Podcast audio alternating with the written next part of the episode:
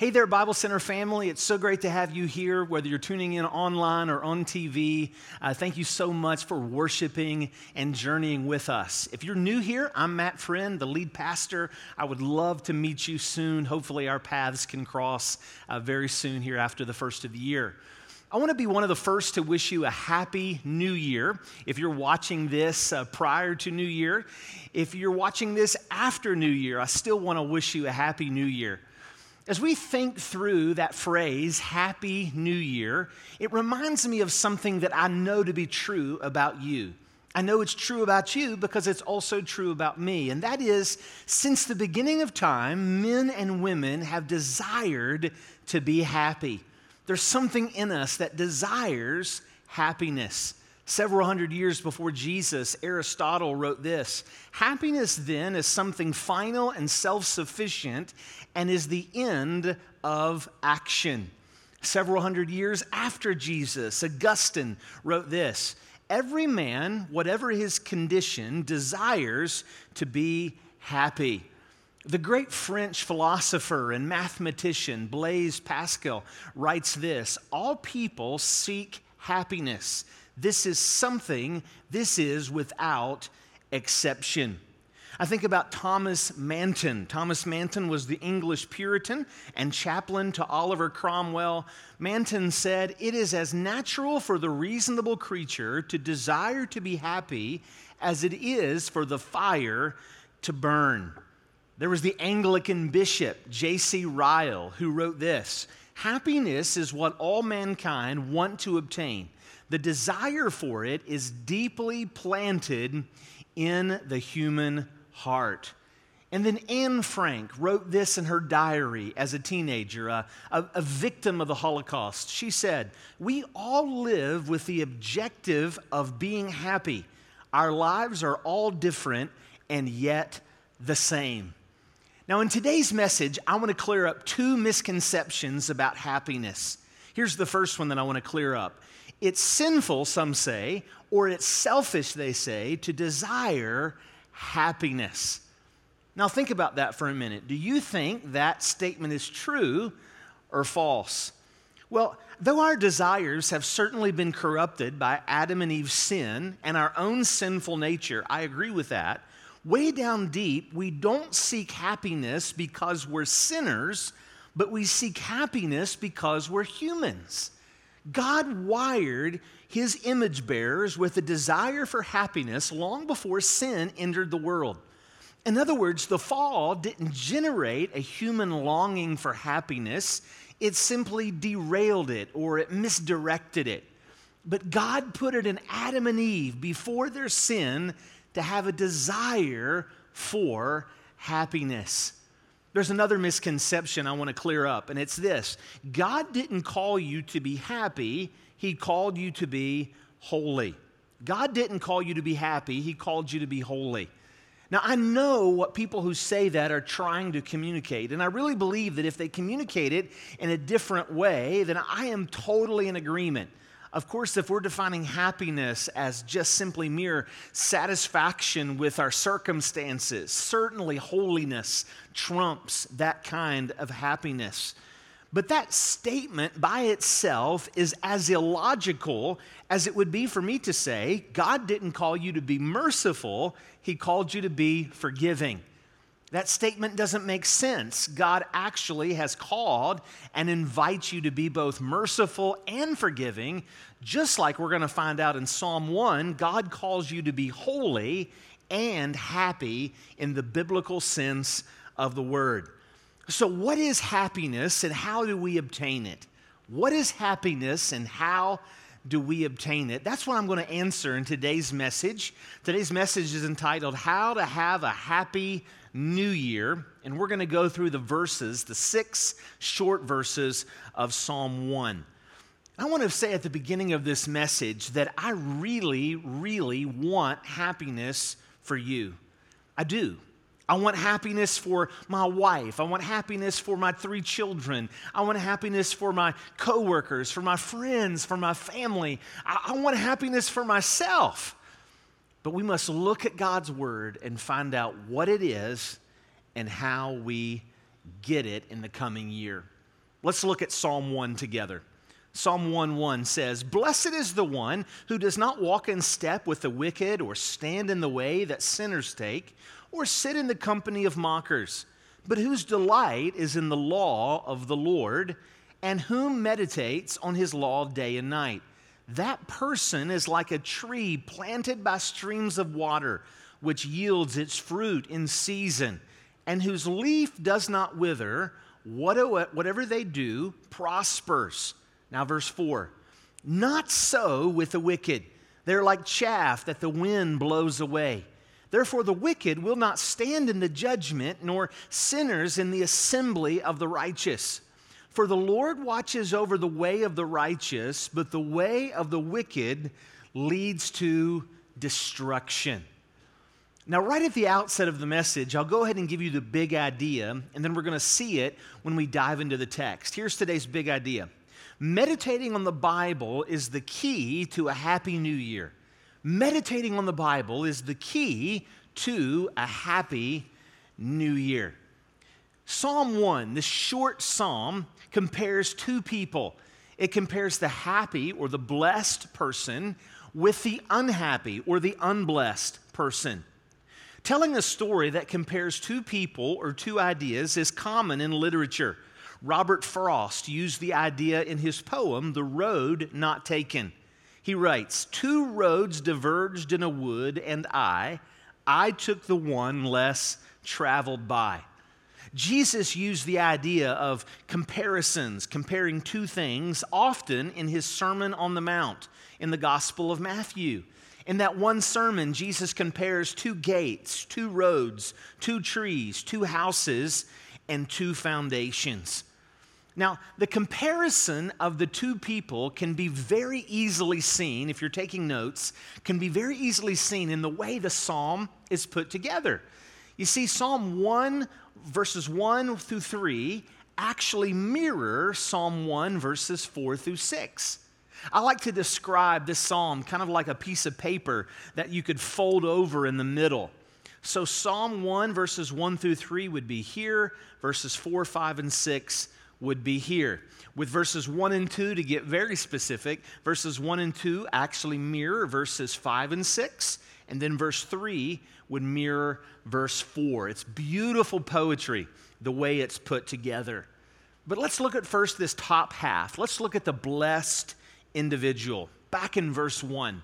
Psalm 1 1 says, Blessed or blessed is the one who does not walk in step with the wicked or stand in the way that sinners take, or sit in the company of mockers. I'll ask you, what comes to your mind when you hear the word blessed?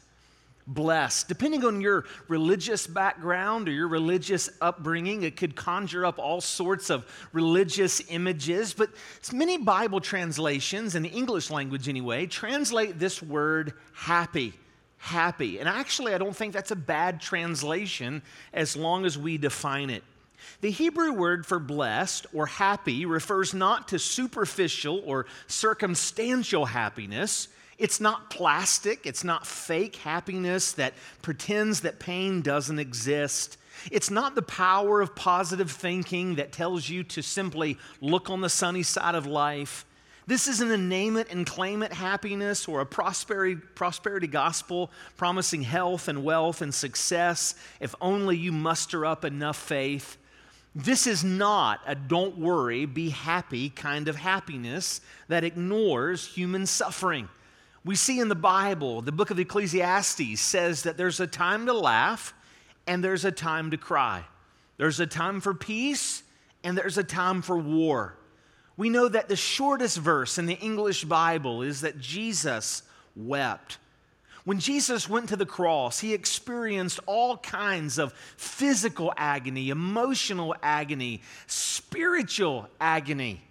And so to be close to God doesn't mean that we'll be agony free or pain free, but this is talking about something else. The word blessed refers to a deeper happiness that comes from finding our security in God alone.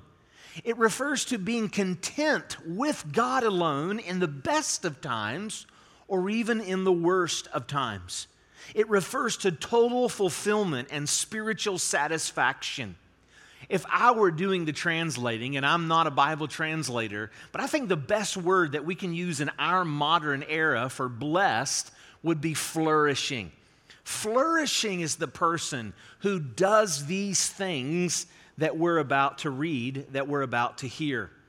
Thomas Watson, the great Puritan preacher, wrote this He, God, has no design upon us but to make us happy or flourishing.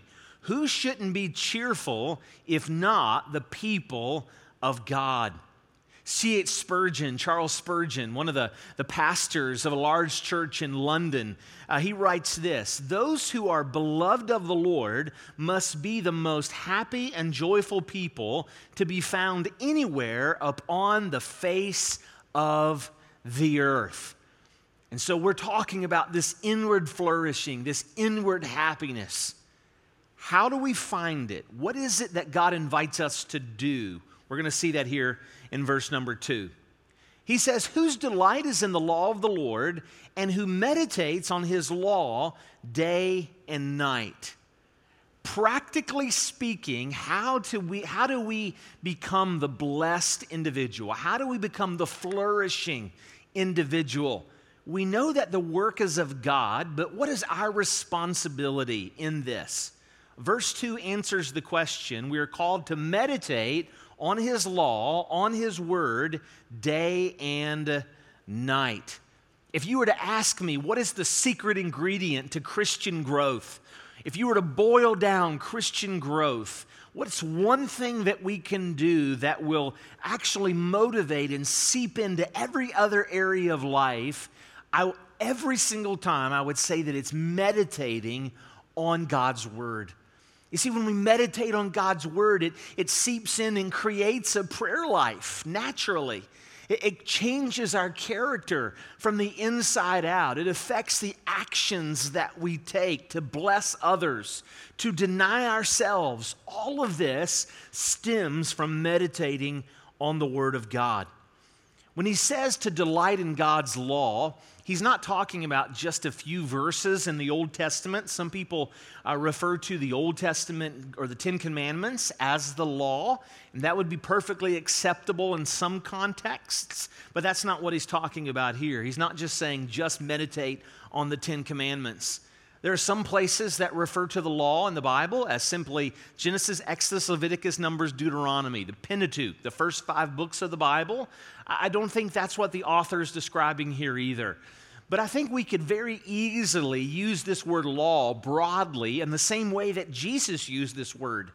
Often, Jesus used the word law to refer to the whole Bible, all of God's revelation. And so when we meditate on God's word, the entire Bible, it affects our entire lives. Meditating on the Bible is a key, is the key to a happy new year. Meditating on God's word is the key to spiritual formation. Meditating on the Bible is basic to spiritual formation. Our spiritual maturity is directly connected to how much we meditate on the Bible. Now, when you think of the word meditate or meditating, you probably have some other images in your mind. I know I do. But this word in the Bible refers to simply repeating over and over again. To repeat something over and over again. So, this isn't some type of transcendental meditation, but it's actually being very mindful. It's mindful meditation, being mindful of God's word, delighting in the Word of God. Now, I want to take a moment and just share with you my heart, something that, that burdens me as the pastor of this good, fine community. One thing that burn, burdens me, even though we are so blessed with great people, it's how many people in our congregation don't seem to be reading their Bibles. Now, I don't know who exactly who does and who doesn't, but it is concerning to me how little of us talk about what we're reading in the Bible and encouraging one another with the scriptures. God bless those of you who are, but, but will you pray with me that God would take our love for the word as a congregation to a whole new level in 2021. I want the people of Bible Center to be Bible centered. I want the pastor of Bible Center to be more Bible centered. I was thinking this week about how many years it's been since I've actually read through my Bible from cover to cover. I believe the last time I counted, I'd read through my Bible 13 times, but it's probably been almost 10 years since I've read through my Bible from cover to cover. I've been in ministry, I've been reading my Bible, I've been teaching and studying and preaching the Bible, but the Lord impressed upon me a couple months ago, and then it began to just seep out in our staff. We begin to, to sense this, this desire, this invitation of God for us to read through our Bibles in 2021. And I'm going to say more about that in a minute. But the goal for saturating our hearts and our minds with the scriptures is so that we can meditate on the scriptures. Meditating on the Bible is the key to a happy new year. Now, what happens when we meditate on the scriptures? Verse 3 is going to tell us what happens that person, I want this to be you, I want this to be me. That person will be like a tree planted by streams of water, which yields its fruit in its season, and whose leaf does not wither. Whatever they do prospers. Here, God uses a tree to describe the man or woman who delights in his word, and he draws spiritual nourishment from it, like a tree draws nourishment from a stream meditating on God's word gets us in contact with the water when all other water seems to be gone. Through meditation, we can grow even in times of drought. We can grow and, and have this inner flourishing even when we're going through times of pain or grief or depression, death or anxiety. I like what Dale Carnegie wrote some years back. Dale Carnegie said this he said, Two men looked out from prison bars. One saw mud, the other saw stars. Now, think about that quote in the two men. Their circumstances were the same. They had the same prison, they had the same bars. But what was different about the two men? It was their outlook, it was their perspective and meditating on God's word, no matter if 2021 perished the thought is worse than 2020, it will affect our impact our outlook on life. Now, in verses four through six, he begins to talk about what it looks like for the person who is not blessed, who doesn't meditate on the word of God. He says, Not so with the wicked.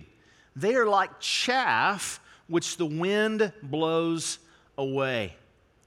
This idea of chaff, we don't use this word much anymore, but it's the husk of grain that's indigestible by humans. It refers to the shell or the pod or the wrapping of the grain. Wheat, oats, and barley all have husks that have to be blown away or they're separated from the parts that you and I eat. For an illustration that I can better understand, I think of like Texas Roadhouse or, or Logan Steakhouse when you back before the pandemic when you used to get the peanuts at the table and i don't even know if they do it anymore but you take the peanuts and you, you break them up and then you would blow the shells all over the floor. I can't imagine a world where that's ever going to be okay again.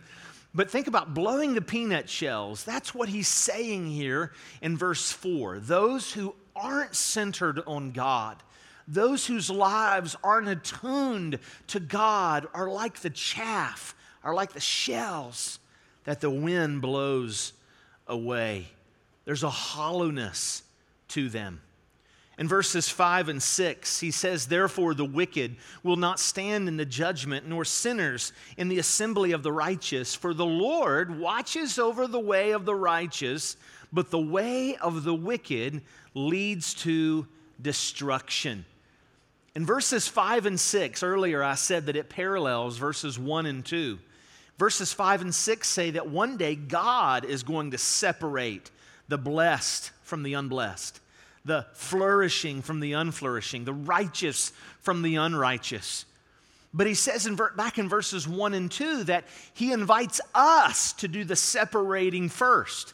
He says the righteous will, will separate from those influences that are dragging them down, but will expose themselves, will connect themselves to the influences that build them up, primarily to the Word of God.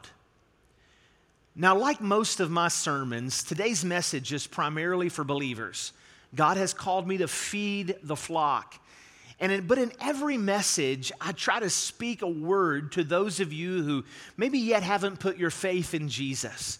And so, if this is you, if you've not yet put your faith in Jesus and you're just dipping your toe in the water, trying to see what this Christianity thing is about, or whether or not you want to become and declare yourself as a follower of Jesus, let me tell you about Jesus. What I love about Jesus in Psalm 1 is that he is the only one that was able to fulfill Psalm 1 perfectly.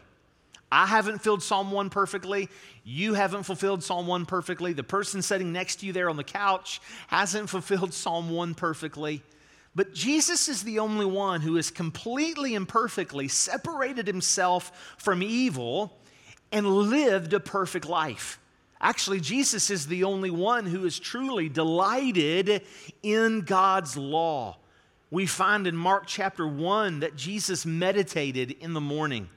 We find in Luke chapter 6 that he meditated in the evening.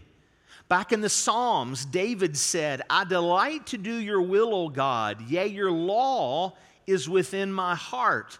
However, David even proved to be somewhat hypocritical.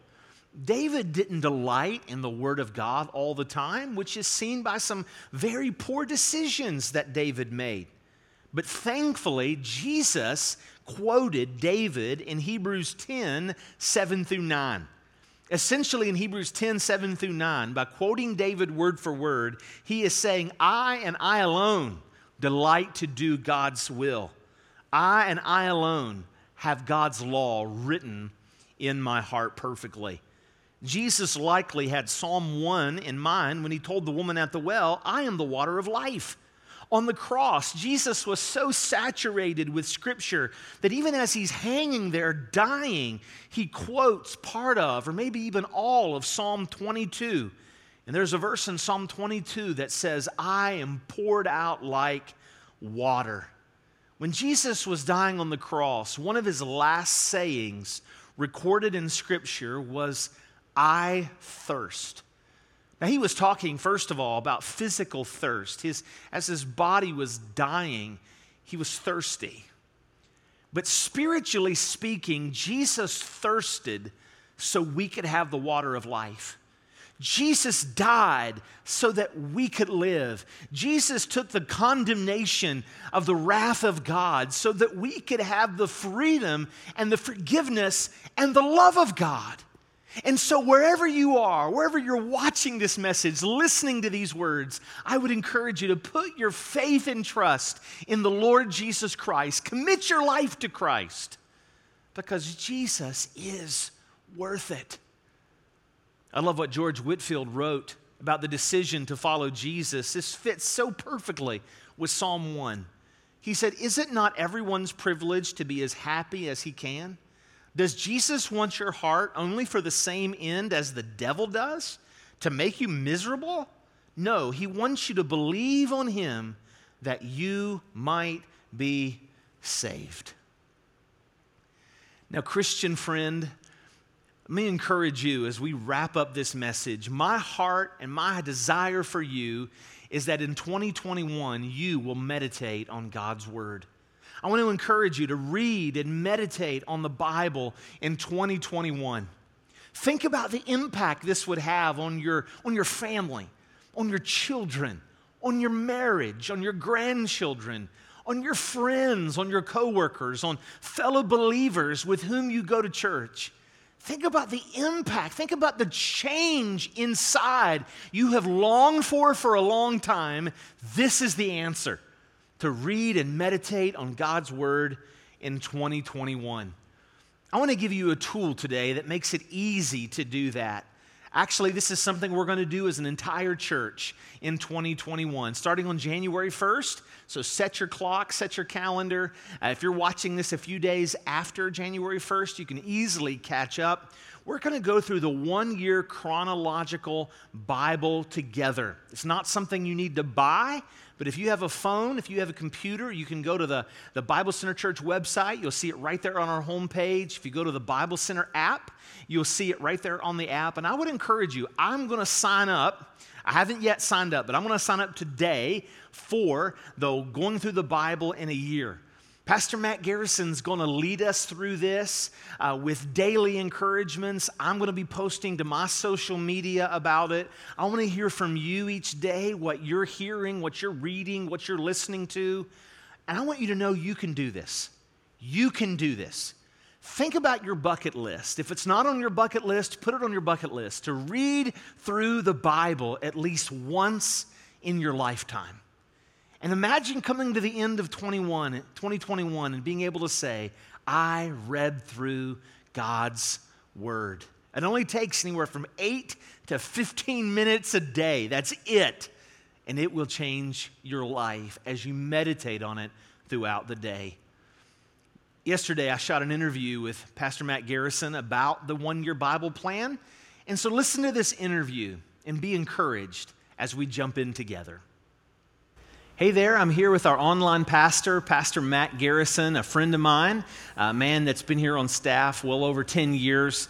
Uh, but Matt has just developed a passion for this uh, one year chronological Bible to lead us through this as a church. And so I wanted to ask him some questions. We are socially distanced here with the TV between us. But Matt, why did you pick the one year chronological plan? So, the one year chronological Bible reading plan is a fascinating way for us to really get into God's Word because it actually covers the events as they're actually happening. Because if you were to read the Bible from cover to cover, you're going to be reading, kind of get a, a flow, if you will, of a story like, oh, this is great. And every, next thing you know, it's, wait, where am I at? What's happening? Because it doesn't seem to make sense. Or you kind of get even further ahead, like, wait, I thought that happened way back here, but it seems like it's happening now. So it takes all of these events in Scripture and puts them into the time frame of when they're actually happening. Like, for instance, if you were to read about David and Bathsheba, and that whole account, and then Nathan coming to David and saying, Hey, you are the man. You know, and when he begins to repent, you get like a few sentences of David repenting there. But then right after that, you have Psalm 51 of where David, that is his lament, that is his asking God to forgive him for that specific event.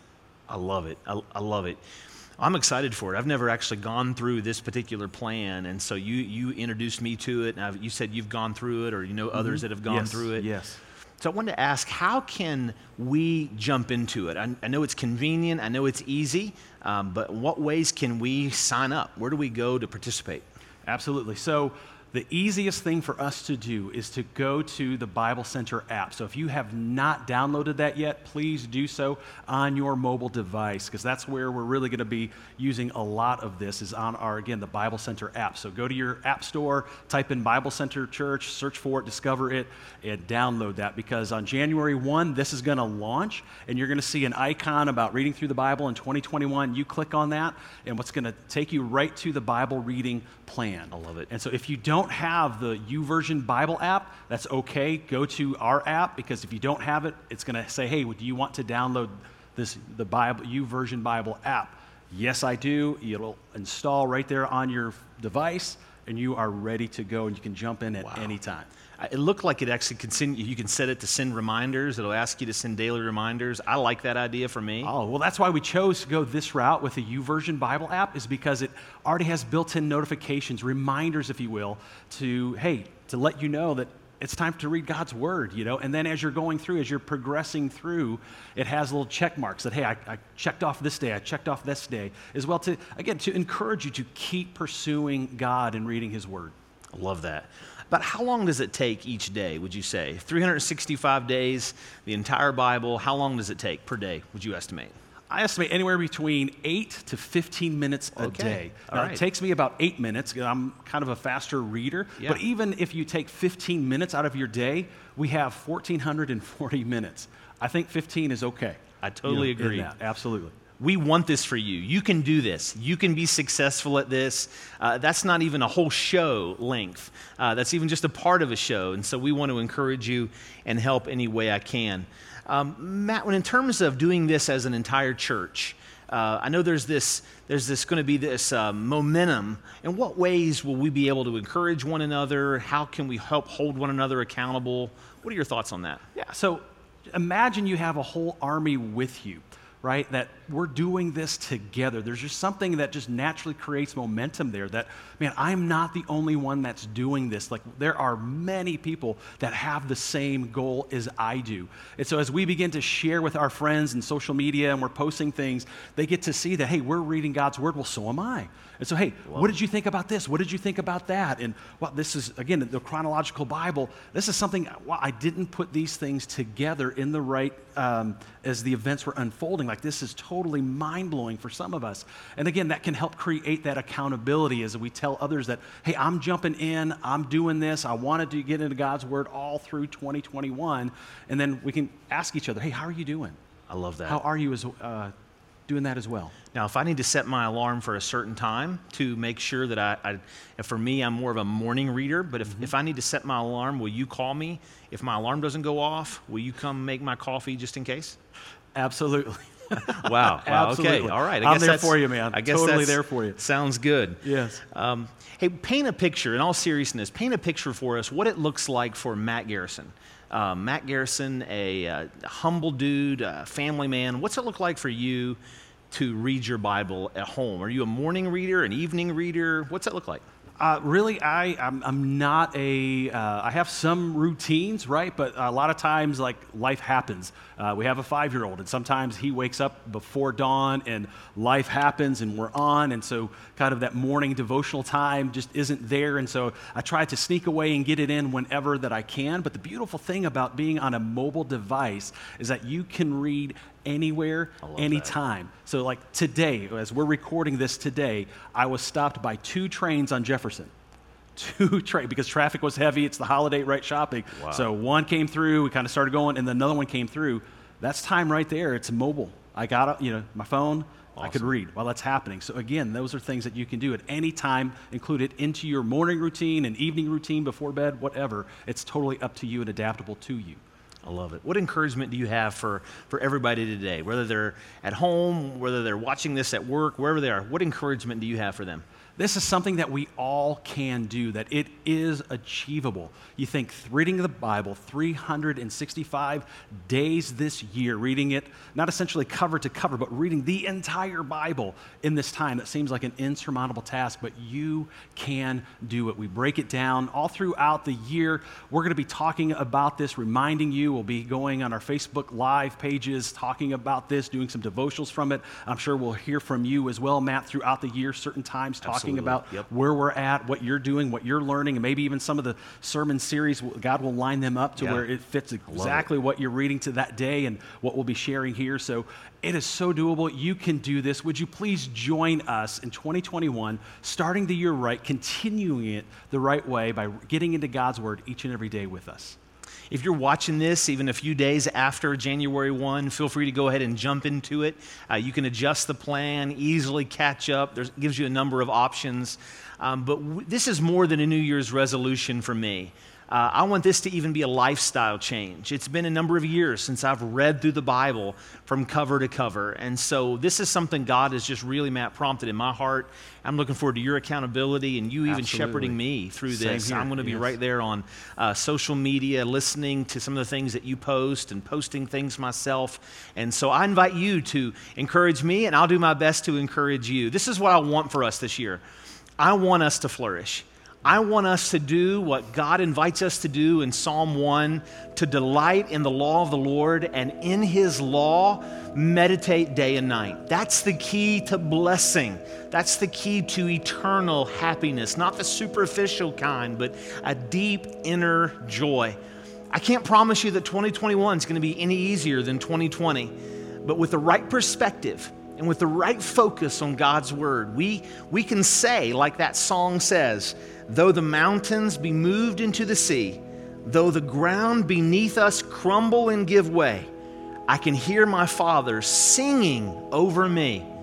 It's gonna be okay.